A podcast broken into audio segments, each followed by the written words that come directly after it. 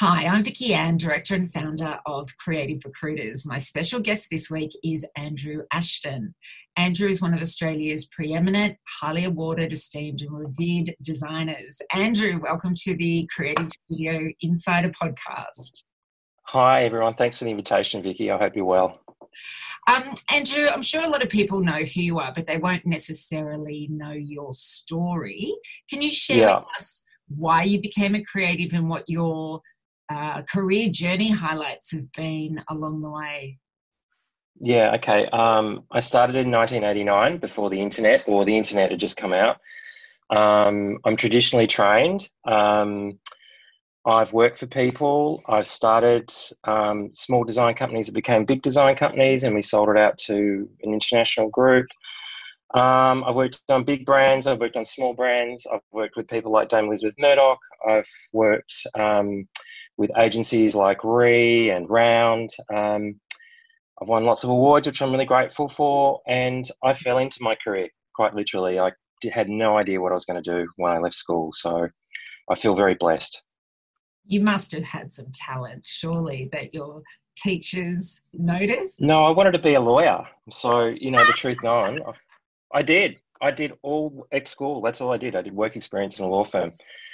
And um, yeah, a, friend introduced me to graphics and I got into the course mm. and um, he didn't. And um, and I just loved it. You know, I've loved it ever since. So I just feel very blessed. I have to say, um, I feel like I'm here on borrowed time. You've had an enviable career, and we could sit here and talk about it for hours. But today, we're actually here to talk about your powerhouse program. What it, what inspired you to develop it? What is it and what inspired you to develop it? Okay, well, um, Powerhouse is an in house mentoring program that I developed um, last year, and um, it had um, near a swimming pool in Ballina. The moon was above, and I kind of asked, question um, what, um, how could you know, communication design and creativity make the biggest difference in our community? And I asked deeper and deeper into that question and got to the end point that uh, there's more graphic design and more communication design uh, happening now than ever, but it's uh, the vast majority of it is created in in-house settings. So I wanted to develop a program in and around um, coaching and mentoring in-house crews um, to be like the studios that I've trained and developed in over the time. Yeah, well, I, I, think that there'll be a lot of people listening today whose ears will have pricked up, you know, because I'm not too sure that that's ever been available before to in house studios. Yeah, it's.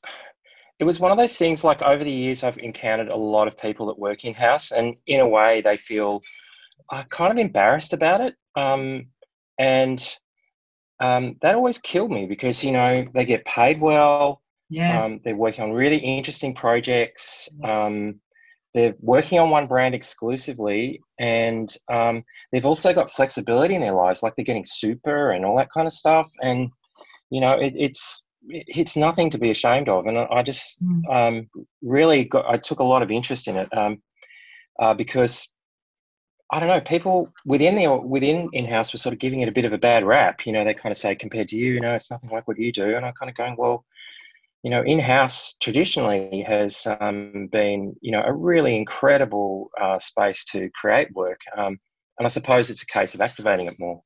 Yeah. Why have in-house creative studios influenced your vision for the future? Well, because I think they're producing most of the work in the country right now. They've got the uh, they've got the potential to um, help our community lead with creativity, and um, I just sort of felt that there was an opportunity to go in there and share some of my experience and mm. um, transform the in-house thing from being um, a group of people that just sort of deliver projects for people and it's sort of more like a, a quick copy or a copy shop, but mm. um, turn in-house studios into the hub of creativity. Um, and I was really keen to sort of share my knowledge and um, help the help these crew help these guys um, uh, be more practice led. Yeah. How do you see in house studios transforming over the next few years? Um, well, in the states, uh, you know, if we listen, if you listen to a lot of creative podcasts in the states, in-house studios have just gone to Megatron. Um, they're they're really seen as the, I suppose, the creative hub of a business now. So it's not only about getting PowerPoint presentations out and you know kind of Instagram mm. uh, assets and so forth. You know, they're they're really seen as the hub of where um, a business can activate their creative thinking and a lot of the leadership and a lot of the people that are moving into there are moving from um, uh, from the agency side. So they're bringing you know incredible knowledge to that space and their innovation. And you know there's product development that's going on, um, initiating new new opportunities for business growth and so forth. Um, even the way in which you know the, the, the in-house department can sort of um, I suppose, influence the way that people generate ideas within the organisation. So, you know, kind of as I see it, is you know, you've got um, you know research and development. You've got you know, obviously, you need uh, delivery and logistics. You need to have a sales force. You need to have management and legals. And I see the creative uh, department being the organisation that spirits the you know these businesses into the future. Mm. And you know, it's it's very common for designers not to understand that that is what is going on inside of these in-house studios you know we have built a couple of um, very very strong design teams inside of government studios and yeah. the standard of designer that is expected you know 10 years ago i mean they just they wouldn't even get a leg in now you know you need to be absolutely at the top of your game to get given those mm. opportunities yeah, and VA, I'm seeing signs of that now. Um, friend Dean Butler, who works at uh, Metro, yeah. he's been in there for you know over a decade, and he's quietly influencing the whole organisation through design, from everything from signage and you know livery and the um, fabrics and just the whole the whole mood of the organisation really feels like it's design led now, and yeah. um, it's really exciting seeing someone like Dean just work in an organisation and quietly inspire people with the difference that um, creativity can make.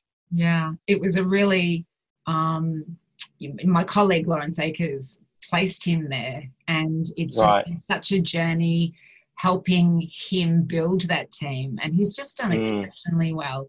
How do you mm. see creativity changing in the life of business? Um, well, again, I think as there's there's just so much more science now sort of supporting creative thinking. Um, so um, you know, obviously there's a design thinking stream. There's a user centered, um, you know, there's a user centered approach to kind of creativity now.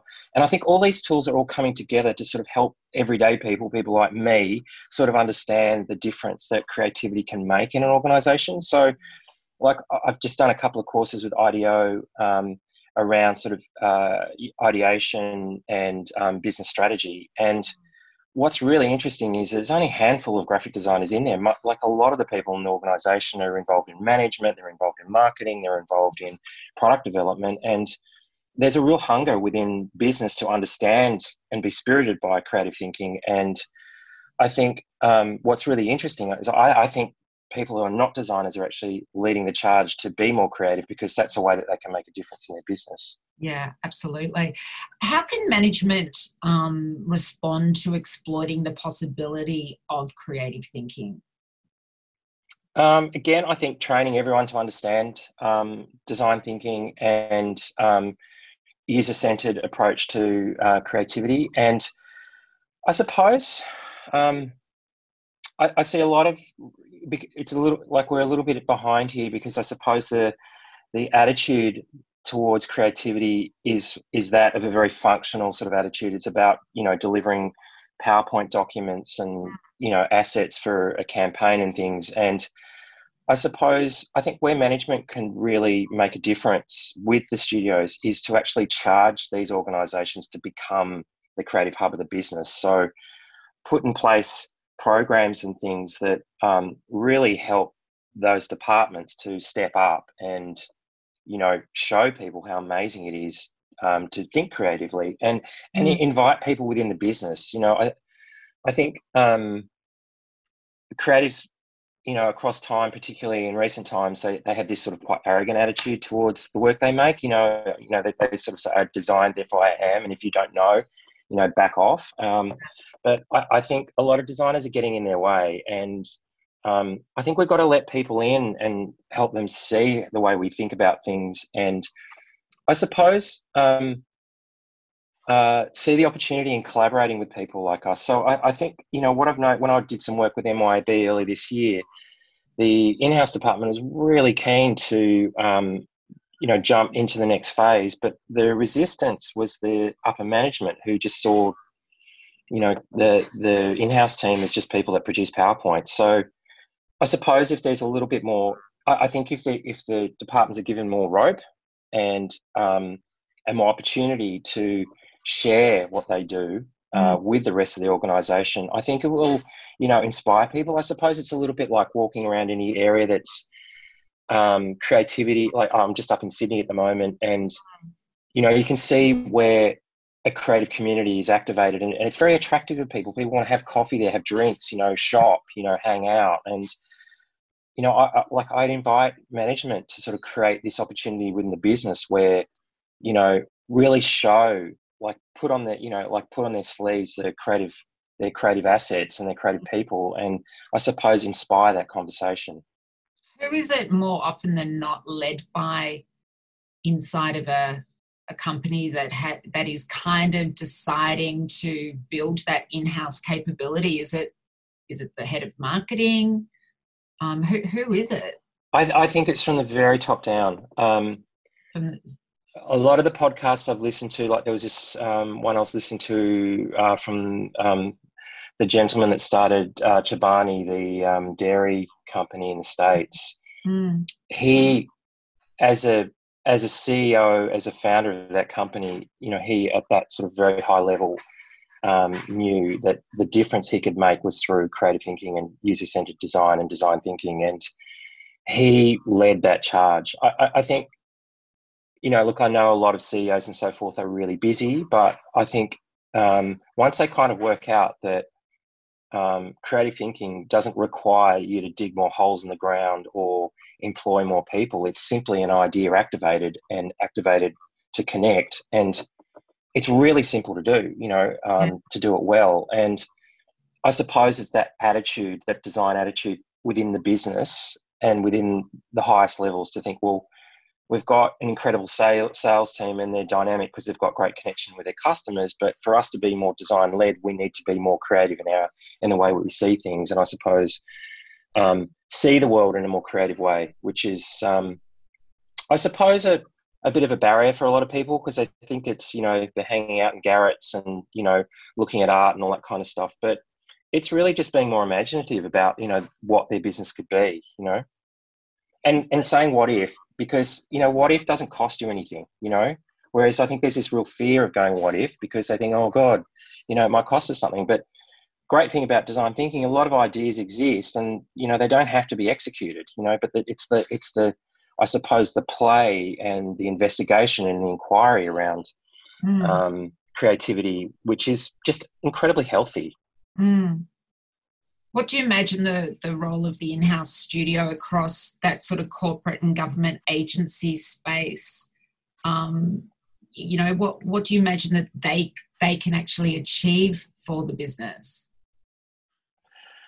Um, I, I think if studios are set up in a way like because uh, you know from the way i kind of mentor people the, the studio is at the heart of is the home of a creative it's yeah. it's where your references is it's where your ideas come from it's this environment you create that helps you make work and um, with the coaching and look i haven't had the chance to act it out because there's this resistance to change internal spaces but um, i really felt like the in-house studio should almost be like this you know amazing shop you come in and people are working and they're surrounded by all their influences mm. and there's things to interact with there's spaces to talk to people about work and i suppose there's um, you know, I can see a dog in the background. So cute. Uh, and the dogs in the background. I've got two, and I, I was just thinking that you can probably hear one of them snoring. That's so nice. Um, yeah, no, you know, it's a space where people can come and collaborate and talk about ideas, and I suppose really get in that mode of thinking big about things, and then, you know, kind of executing with the detail. Um, so, you know, I really see the studio as being almost like a shop, you know, for the rest of the business to come in and be inspired about what the business could be. So let's go back to the powerhouse program. For those who are listening, what's its structure, or perhaps uh, uh, you could share a case study just so that we can understand the value of the powerhouse program? Yeah. Um, it's I, keep the groups quite tight, so it can be up to six people. We all get workbooks and so forth. And there's three sessions that um, I work through across three morning sessions, three separate sessions. You know, it's really hard to get people together, so I like to sort of start at eight, finish at midday, jobs can get done.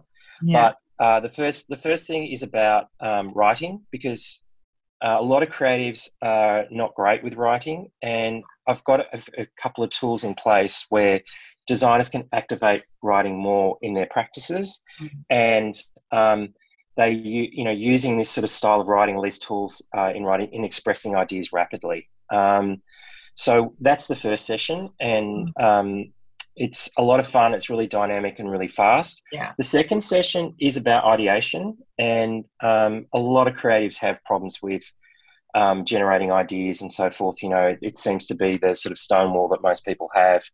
Um, again, I've got I've got several tools I use um, to help people um, ideate more, but also I've got this other tool called the MAT, as in Matt Damon, and um, it's a collaboration tool. So um, collaboration is a really big part of the way that I see the future being cast, and um, really helping organisations see the power of working together as teams and the power of we rather than me. So.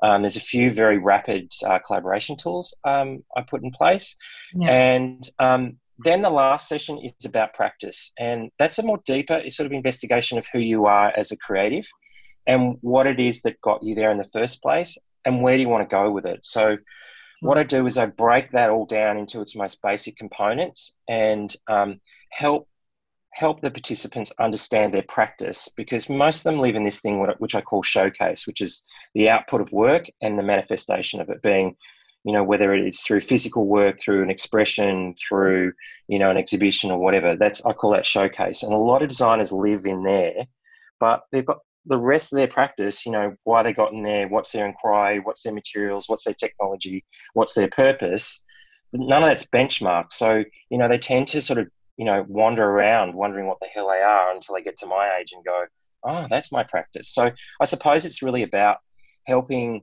um, the ind- individuals see where their strengths and weaknesses are and, and benchmark so that they can be more active about the sorts of work they want to create and have more purpose around it. So, creative studio managers and their team are obviously the target, but the creative services manager is more often than not um, tied to uh, their expenses. You know, they're not the decision mm. uh, when it comes to purchasing. Yeah. What's the one thing that you think they could say to um, their whoever they report to, whether it's the CEO or the head of marketing or, or whoever. What's that one thing that you think that they could say that would influence them to explore the Powerhouse course? I think it's all about retaining team. Um, you know, a lot of a lot of people within. I think that's one. When I was doing research about in-house teams, Mm. One of the one of the big dramas within in-house is retain is retaining and attracting good people, mm. and um, I suppose this program really helps um, everyone uh, be better at what they do, create you know work together more as teams, but also have a real understanding of them as, a, as an individual and where they can make a difference. Um, it's crazy. I've seen so many over years because I've been doing this for 30 plus years now. Um, and you've seen it too, VA. People get burnt out.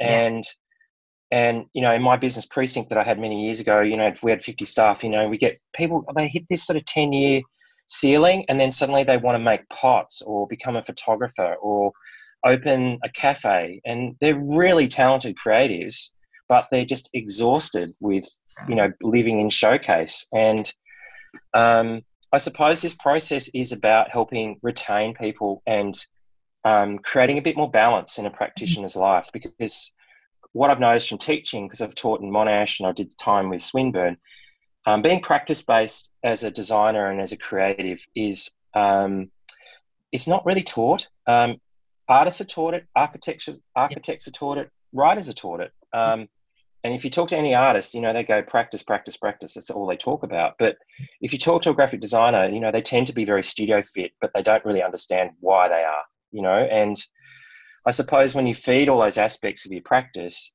there's just much more satisfaction. You enjoy your work more. You know, you're not as grumpy, you're not as worn out, and you know, you know when you've hit your kind of ceiling with things, or you know when you can really go nuts, you know, because you're looking after yourself and your own creative development. So mm. I suppose that's a benefit. You know, a lot of creatives don't understand what their practice is, and you know they're kind of driving themselves towards exhaustion because you know they don't know how to stimulate the other parts of their world mm. um, to give them more job satisfaction. So yeah, that would be my answer. Is that it's it's all about retaining and attracting great people because ultimately, if all your team's happy, you know, it just people don't want to leave their jobs. They want to create really amazing work, and they want to invite their really amazing friends to work there because the organisation's so awesome. You know, so exactly. You know, it's just a benefit all around. You know, um, everything just gets yeah. Yeah, and I, like a lot of people have said, this feels like something specific. It's by creative for creatives, and um, people really enjoyed that because I suppose, you know, we've done all these seminars and things, and we sit down and get all the notes and, you know, get all excited and we start mm-hmm. walking on fire and all that kind of stuff. But, you know, it, it is very kind of removed from what, you know, the day to day of being in the studio. So my thing is really centered around creative practice and studios and studio life and being a creative. Yeah. Well, to all of our podcast listeners, I know that um, you'll more than likely want to get in touch with Andrew um, to explore the Powerhouse program a wee bit further. Um, please feel free to DM me in the um, social app or email me directly, and I can share I can share your details for you, Andrew. No problem. Really kind. Thank you. No, you're welcome. It's incredibly interesting, and um, I think it's a much needed program for our sector that I think will truly elevate our um, our creative community. So I'm absolutely mm. thrilled you could join me today. Thank you. Thank you for having me and thank you for everyone's attention. I'm really grateful. Thank you. You're welcome. Take care. Happy end of year. Right. Happy summer yep. break. Happy Hanukkah. Ha. Yeah. Bye. Bye.